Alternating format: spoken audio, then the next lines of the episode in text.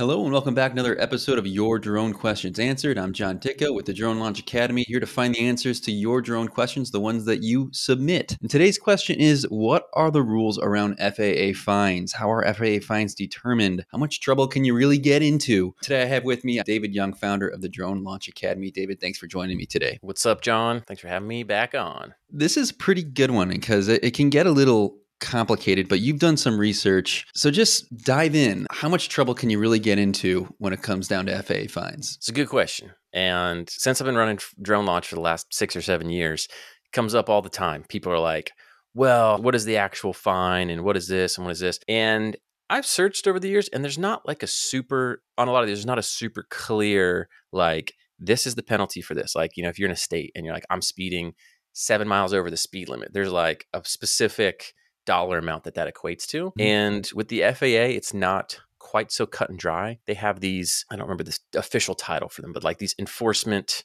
agents, examiners, if you will. Well, they'll look at your case and they sort of decide how bad it should be. But there are guidelines and there okay. are rules. So I would think of it more like if you're familiar with someone commits a crime, right? And jury finds them guilty.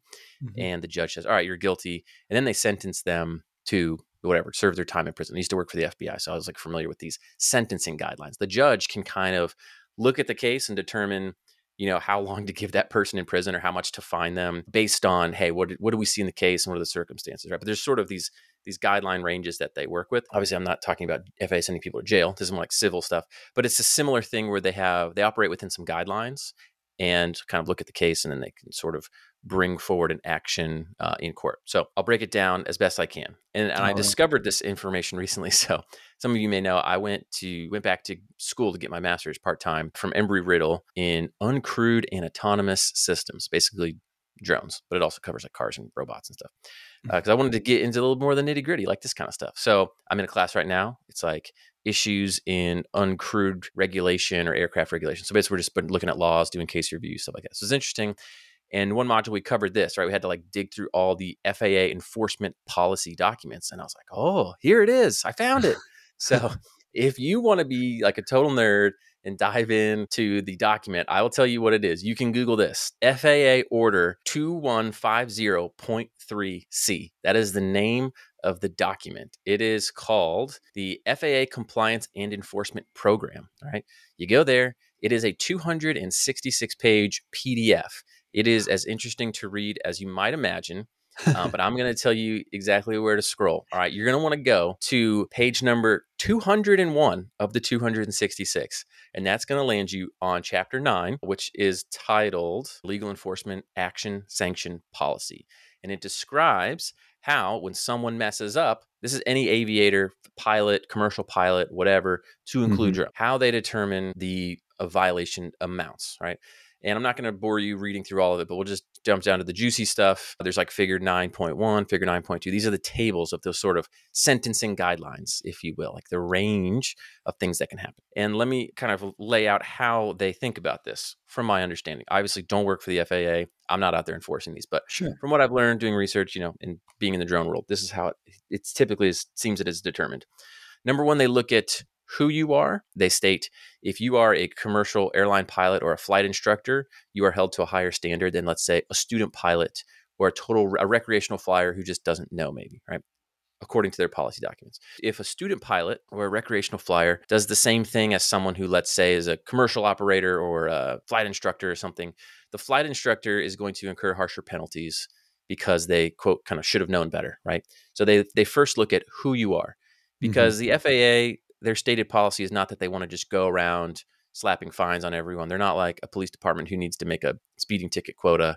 Like their their mandate is aviation safety. So whenever they're issuing these fines or violations or whatever, theoretically it's supposed to be to encourage safety, right? And this is more of a deterrent to people. So they're not necessarily looking to punish.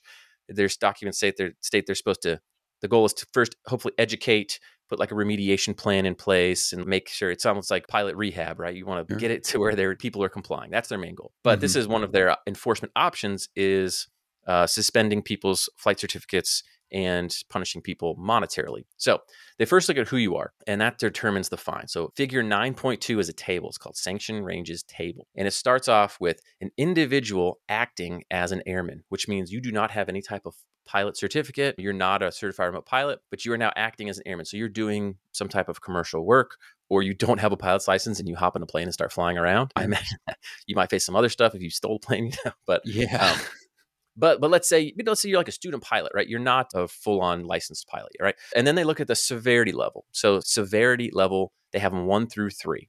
And then they look to see different things. So they look at they call it careless, reckless, or intentional. So are were you just being careless with the laws? That's going to bring it to the lower end. Were you just were you being reckless? Like you weren't intending to do something, but you were being pretty dumb. Or the, the worst is like intentional. Like you knew the rules. Again, this kind of goes back to the how much you know. Thing. You knew the rules. Uh, you intentionally broke them. You don't even care, right? That gets you to the top one. And then then there's another one, severity level. How much danger did you put people in, right? So let's say you flew a 300 pound drone over a giant crowd, right? That's putting people into la- and you didn't have a license and you didn't have any waivers and you were doing loops with it or something. I don't know. You were flipping like you got the world's largest FPV drone and you're doing a bunch of flips in the sky. That's going to be on like a more dangerous level and you were drunk, right? That's going to be like sure. high high high severity.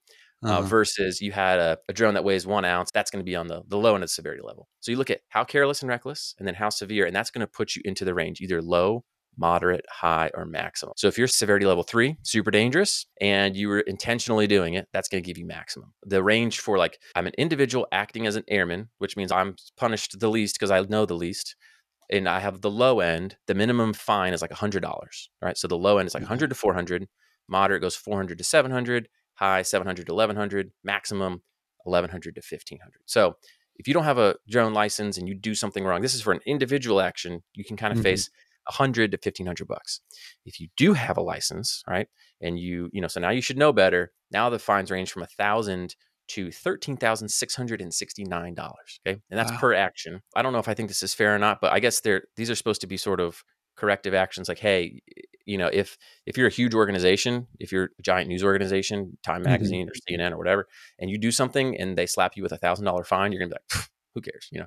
So they have categories of businesses, small business, large business, category one, category two, all these crazy categories I'm not even going to get into, but can get up to like uh, larger and larger fines the larger you are. So if you're a large business on the high end, it can be like $35,000 per violation, right? Wow. So thinking through those now, and again, these can be any of the laws. If you break any of the aircraft rules that are in Part 107 for commercial drone operators, or I think it's either Part 91 or 61, I can't remember, for like civil aviation regular airplane operators. They go on in the document to talk about degree of hazard, violation history. This says holders of a high level certificate are held to a higher standard. If you scroll down, you get to figure 9.3, another little grid, and it says numerous violations resulting from a single act or omission. So if you do something, but it, you end up breaking like 10 rules in one, it actually is a lot higher. So now for those additional rule breaches that led from the first one mm-hmm. for an individual acting as an airman, your kind of lowest category, you're looking at 5,000 to 20,000 fines.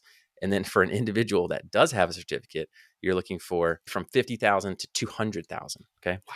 Um, and again, this is kind of like, for instance, so let's say I go out and I do something and I'm flying my drone, I do all this crazy stuff. Technically, you could get up to like 200 grand for that instance. And then you go out and you do it again on another date. Like that's a whole new thing. So some people are thinking about there's this guy who is like one of the more famously fined people. The FAA sent him like a bunch of notices and slapped him with like $182,000 worth of fines. And he was an individual, right? So he would fall in that. He was not licensed as a Part 107 operator. So he would fall in that kind of $5,000 to twenty thousand dollar range. But he did it like they, they, had a bunch of instances they racked up on him. I mean, I'm not sitting here reading his case, but I would imagine it was those that stacked up. You know, I guess you'd have to get to about nine nine different occurrences, sort of at the max range. I don't know, nine times 20 is 180. Yeah. So somewhere mm-hmm. in there. So that's sort of how it's determined. Okay. And the FAA examiner will look sort of at your case and what you've done and was there alcohol involved were you being totally reckless were did you bring it forward and be like oh hey i messed up i think i broke this rule right they view that as like a lower category than like oh you knew better and i caught you you know what i mean? Yeah. so that's sort of your ranges. Again it's unfortunate that's like a really broad range and it's not like a specific action. Let me call out a few things that do have very specific penalties right? And people do need to hear this. This one's important. Uas there's all these things like very broad categories like individual certificate holder has these ranges and all of a sudden one line on this category is like an unmanned aircraft interfering with wildfire suppression law enforcement or emergency response has its like own line you know?